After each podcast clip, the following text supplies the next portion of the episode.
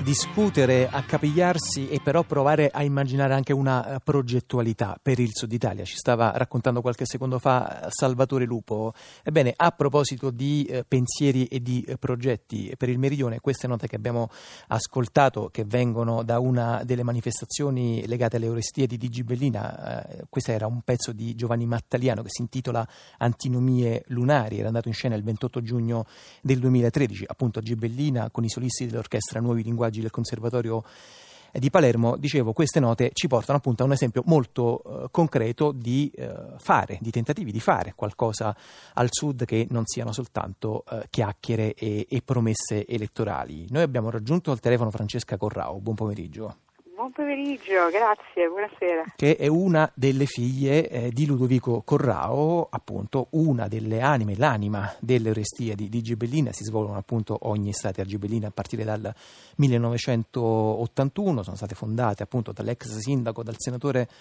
eh, Corrao tra le iniziative per la rinascita culturale eh, del territorio dopo il terremoto del 1968 nel, eh, nel, Belice o nel Belice, anzi chiedo subito a Francesca Corrao l'interpretazione, anzi la pronuncia autentica della, della parola e tutti dicevano Velice perché venendo dal nord ovviamente poco conoscendo il siciliano non, non potevano eh, apprezzare il Belice come si dice invece in siciliano. Mio padre invece ci teneva moltissimo a questa, a questo, questa tonalità siciliana nel, nella pronuncia. Allora diciamo, la onoreremo anche noi nel, nostro, nel corso di questa nostra conversazione con eh, Francesca Corrao, con la quale vogliamo parlare, eh, a partire appunto anche dal tema delle Orestie di Gibellina, ma vogliamo parlare in particolar modo eh, di Gibellina e di una notizia che abbiamo letto nei giorni scorsi sui giornali, cioè che dopo 30 anni finalmente è stato completato il cretto di Alberto Burri. Che cos'è il cretto eh, di Alberto Burri? È uno dei segni più importanti della rinascita, appunto nel segno eh, dell'arte e appunto della progettualità, come dicevo qualche minuto fa, di Gibellina distrutta eh, dal terremoto. Insomma, a quell'epoca, 1968, numerosi artisti eh, di fama erano stati eh, chiamati da Ludovico Corrao, che allora era sindaco della città, avevano aderito con slancio alla proposta della fondazione di una nuova eh, Gibellina in un altro posto, credo una trentina di chilometri dalle, dalle macerie di Gibellina Vecchia, con progetti di piazze, di architetture, di opere monumentali. Bene, Alberto Burri nel 1981 invece aveva deciso di intervenire scegliendo di lavorare sui ruderi eh, stessi della vecchia, della vecchia Gibellina. Francesca Corrao, intanto le chiederei sì, molto semplicemente eh, questi 30 anni di ritardo sono il segno delle solite lentezze italiane o, o c'era dell'altro? Bah, diciamo ovviamente nel frattempo si sono fatte tantissime altre cose, certo. eh, è stato a suo tempo già difficilissimo eh, fare passare l'idea che si potesse realizzare un'opera del genere eh, sui, sui, ruderi, sulle macerie. Eh, teniamo conto che eh, per, per, i gibellinesi stessi era, era un lutto eh, tornare su quei luoghi e l'idea infatti di fare gli spettacoli delle Orestiadi, ricordo con Armando Pomodoro, Emilio Sgrono, al Creta al, al Cretto all'epoca ai, ai, ruderi era un modo per celebrare il ricordo dei morti con un nuovo forte inno alla vita, ricominciare con la speranza. E tant'è che quando appunto Burri venne eh, su invito di mio padre, perché mio padre si era posto proprio il problema di come conservare quelle, quelle, quelle pietre disfatte anche dalla pioggia, perché poi era una, una città molto povera, costruita con case e strutture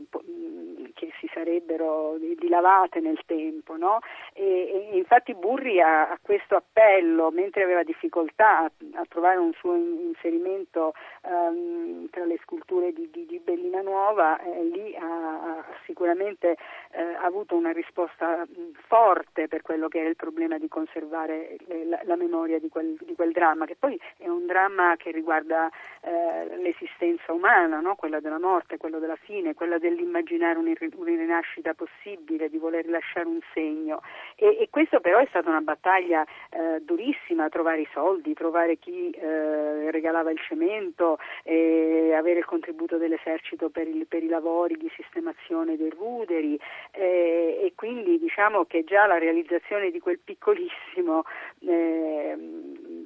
quarto che si era realizzata a suo tempo. Era già apparso eh, un piccolo miracolo. Eh sì, era sicuramente un piccolo miracolo. Poi ovviamente nel frattempo eh, si sono subentrati altri elementi, no? il, il, completamento della città, la realizzazione di altre opere, la, la, la, la, perdita anche alle elezioni di mio padre, perché a un certo punto poi non, non fu più sindaco di Gibellina e le, le, le, la primissima amministrazione non portò avanti questo, questo progetto, le, altre si trovarono con, di fronte ad altri problemi eh, e poi finalmente di nuovo mio padre partì uh, con un lancio pubblicitario diciamo, no? per promuovere la ricerca di fondi necessari a ultimare il cretto e in questo sostenuto anche eh, da, da, molti gibellinesi eh, e, mm, e da, e da lì è, è, è, stato possibile riuscire a presentare eh, un progetto europeo e quindi sono arrivati quei finanziamenti utili a, al completamento. Come sempre ci sono polemiche, noi italiani siamo fantastici. Beh, siamo maestri diciamo, nello scannarci rispetto... Sì, invece di complimentarci con, i, con, con, le realizzazioni titaniche, no? ancora si parla di Gibellina in termini di utopia, oppure ma no, il sud, ma il sud delle opere non bisogna darle perché no, sono persone di seconda e appunto anche in, in, qualche modo per riprendere il filo rosso dei discorsi che stavamo facendo in apertura di puntata con Salvatore Lupo. Senta Francesca Corrao, prima di salutarla, ma adesso appunto diciamo dal punto di vista poi pratico e concreto, che cosa si farà del Creto, che cosa eh, si potrà fare di quello spazio? Ci sarà la possibilità di, di, camminarci dentro, si potranno fare delle cose oppure resterà in qualche modo appunto questa eh, magnifica, gigantesca opera di cemento ma in qualche modo come resterà ferma lì? No, questo vabbè, tutto, innanzitutto va, va, sistemata anche mm, da un punto di vista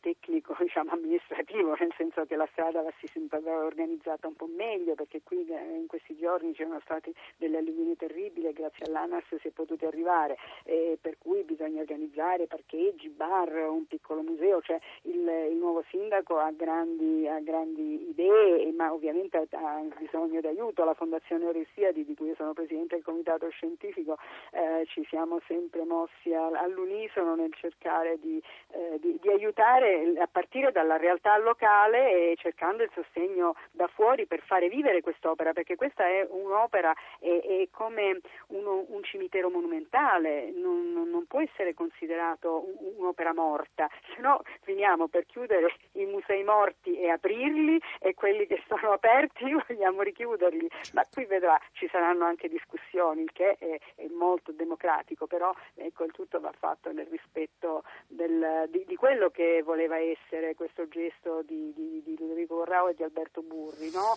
un omaggio rispettoso alla morte ma nel segno della vita. Ma sì, ma poi l'importante è che appunto poi le discussioni in qualche modo poi arrivino a una qualche forma eh, di sintesi. Io ringrazio molto Francesca Corrao e intorno a questi temi la comunità degli ascoltatori di Radio 3 e di Zazà si fa sempre viva con suggestioni sempre intelligenti e interessanti. Io vi ricordo i modi per comunicarcele, zazza-rai.it e c'è il nostro profilo Facebook Zazza Radio 3.